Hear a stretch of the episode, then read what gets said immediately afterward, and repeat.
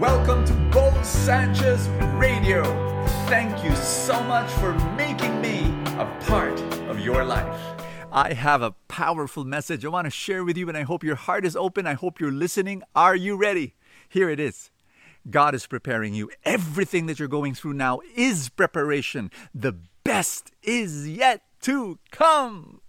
You know, I look back at my life, you know, I'm, I'm a semi old man, you know, I'm more than 50, 50 years old. And, but when I look back at my life, my gosh, I'm, a, I'm an author, I'm a preacher, I'm a missionary, I'm a community builder, I am a entrepreneur, and I'm a financial teacher. You know, th- this happened in the later part of my life, in the past 15 years, you know, so on. I became an entrepreneur, no, 20 years, and then as a financial teacher. And, and I, I look back and I didn't know when I was a missionary at the age of, you know, teenager, that's when I became a missionary. I didn't know that one day, you know, 20 years later, I would become an entrepreneur, I would become a financial teacher.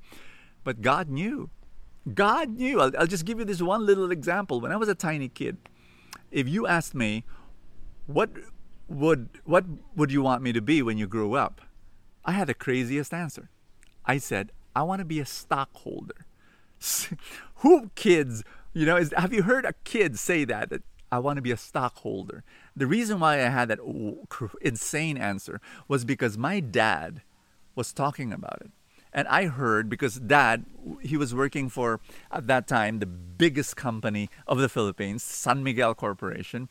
He was in charge of helping all the employees become stock holders to buy the stock of San Miguel. And so he was, he was, he was in charge of the entire program.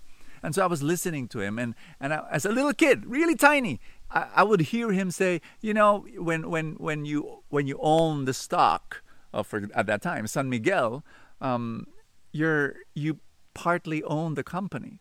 And so there as a little kid, wow. And if you own part of the little company, what happens? Well, if the company earns, you get a tiny, tiny sliver of, of the of the profit. I said, ooh. And so when, when people told me, so who do you want to be when you grow up? And other people would say would say all sorts of things like fireman and you know whatever actor, and I would say stockholder, you know, because if you now listen to me, I as a kid I I never I would have never known that 30 years later 30 years later I would be giving seminars on how to help the ordinary Filipino buy stocks from humongous companies in the Philippines. What I look back and I say, wow, God prepared me for what I'm doing now.